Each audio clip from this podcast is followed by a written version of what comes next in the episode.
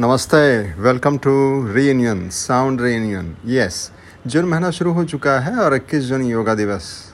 मतलब हमें ये फिर से एक बहाना मिल रहा है कि हम अपने जीवन में योग को ले आएँ और ख़ास करके भीतरी योग साउंड और ऊर्जा के ज़रिए हम अपने जीवन में योग से ही आगे बढ़ सकते हैं।